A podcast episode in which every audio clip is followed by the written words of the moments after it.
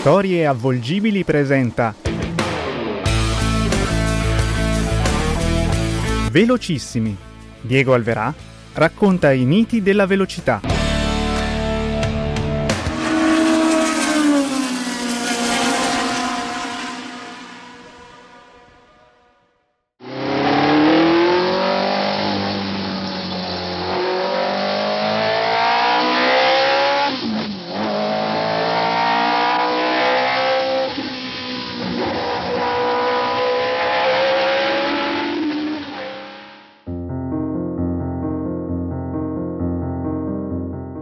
Le nostre esistenze ruotano attorno a numeri, date, eventi e circostanze che spesso infrangono speranze e promesse, stravolgendo traiettorie magari già scritte, sicuramente già tracciate. Sono tutte singolari circostanze in cui la beffarda meccanica del caso si diverte a intrecciare capricciosamente il destino degli uomini in barba a pronostici e previsioni.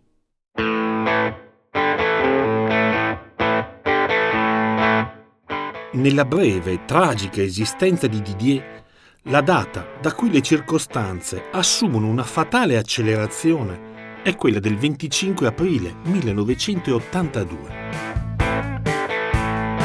In quella domenica di sole ad Imola va in scena uno dei più controversi Gran Premi della storia della Formula 1 moderna. La gara, infatti, è segnata da una vigilia burrascosa, nella quale si consuma una storica e profonda frattura tra i costruttori.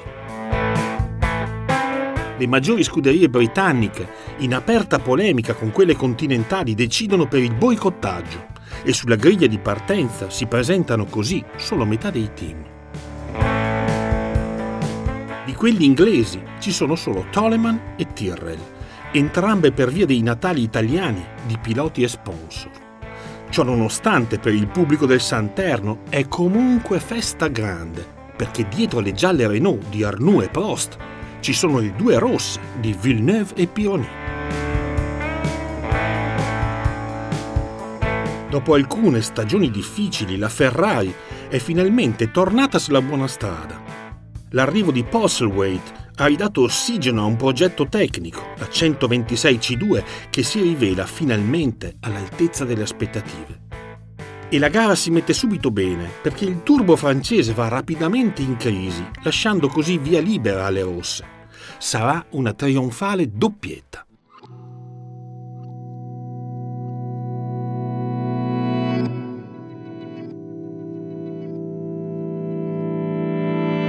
Le due monoposto procedono quasi di conserva, tornata dopo tornata, diligentemente e in fila indiana. Mancano ormai solo 15 giri al termine e il pubblico attende trepidante l'arrivo di quella straordinaria e tranquilla parata sotto la bandiera a scacchi. Sarà veramente una domenica di festa. E invece una sorte capricciosa si impadronisce del cielo romagnolo e in pista accade l'impensabile, perché tra i due piloti si scatena un duello d'altri tempi.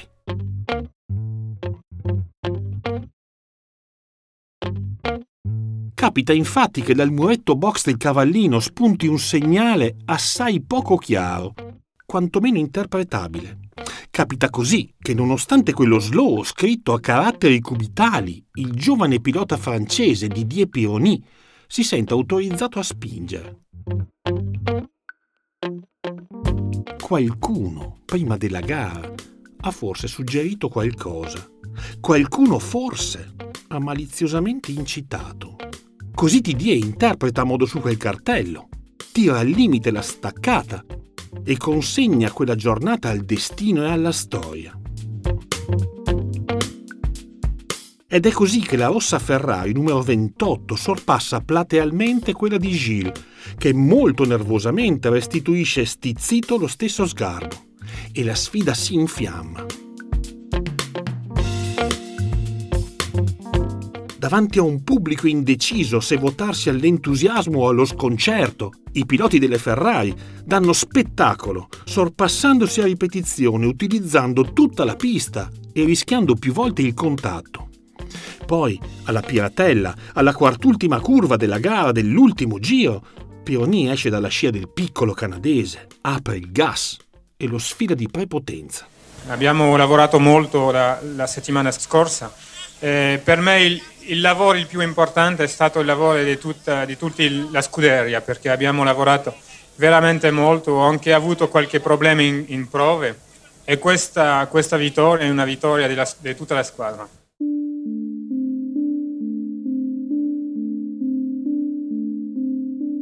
Gilles, il pubblico e l'intera Italia danno a Didier del traditore e dell'irriconoscente.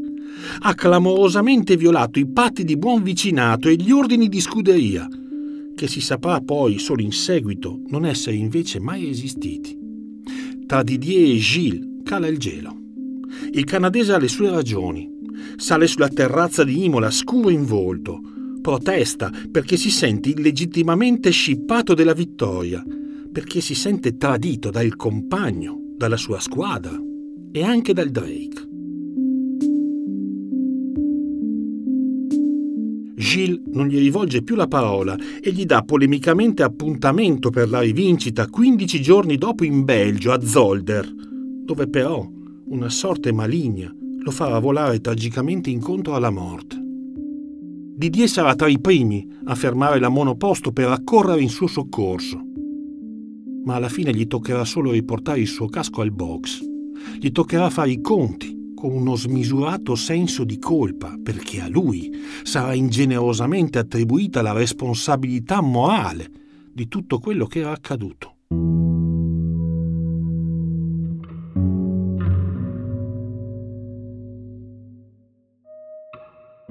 Solo tre mesi più tardi, ad Hockenheim, il destino provvederà a regolare i conti giocando anche a Didier e al suo ormai triste sorriso un brutto tiro. Mentre sta provando un nuovo set di gomme sotto il diluvio, Pironi tampona violentemente la Renault di Prost a quasi 300 km all'ora. Stavolta è la sua Ferrari ad impennarsi puntando il muso verso un cielo grigio d'acqua per ripiombare quindi al suolo in verticale.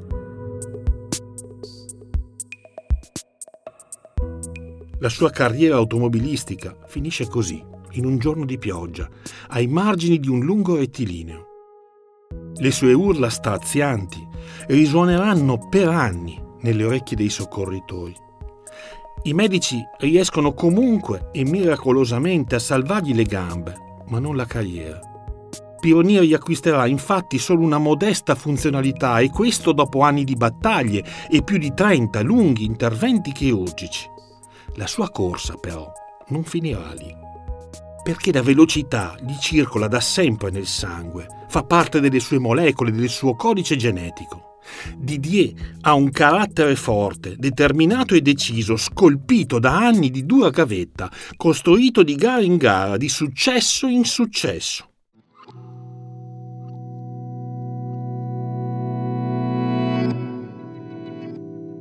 Le vittorie in Formula Renault nel 1974 e a Monte Carlo in Formula 3 nel 77, il terzo posto nel campionato di Formula 2 di quello stesso anno. E soprattutto le prove convincenti nella massima serie. Al volante di Tyrrell Ligier raccontano al mondo un talento limpido di enorme valore.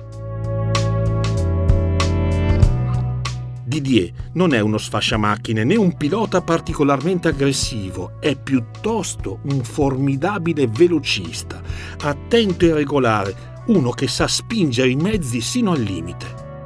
Ma Didier è anche uno che non molla, che tiene giù il piede e per questo sono in molti nell'ambiente a criticarlo.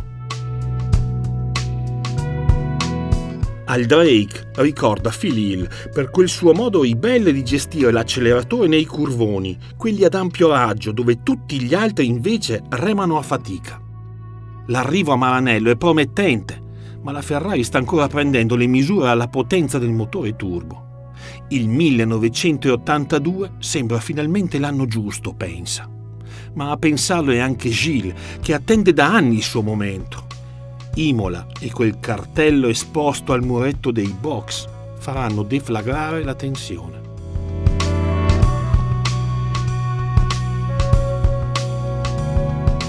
Dopo il dramma di Zolder, Didier metterà a segno una vittoria ed altri quattro podi e il titolo non sarebbe certamente sfuggito se quel sogno non fosse stato inghiottito in un pomeriggio tedesco da una nuvola di acqua e di dolore.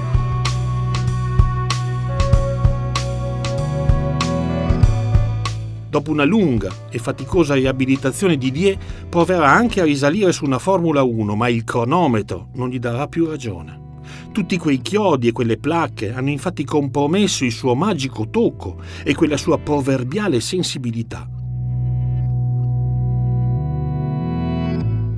Il richiamo della velocità però è forte e impetuoso e lui non può certo resistere. Lui è nato per quello. E allora Didier guarda all'altro amore di sempre. Pensa al mare, alle onde e a quell'infinita superficie blu da domare torna così a misurarsi con i brividi e l'adrenalina a bordo dei potenti scafi offshore che solcano le onde. Riesce subito a inserirsi tra i più veloci e ricomincia così a frequentare nuovamente i gradini del podio, almeno sino al triste epilogo.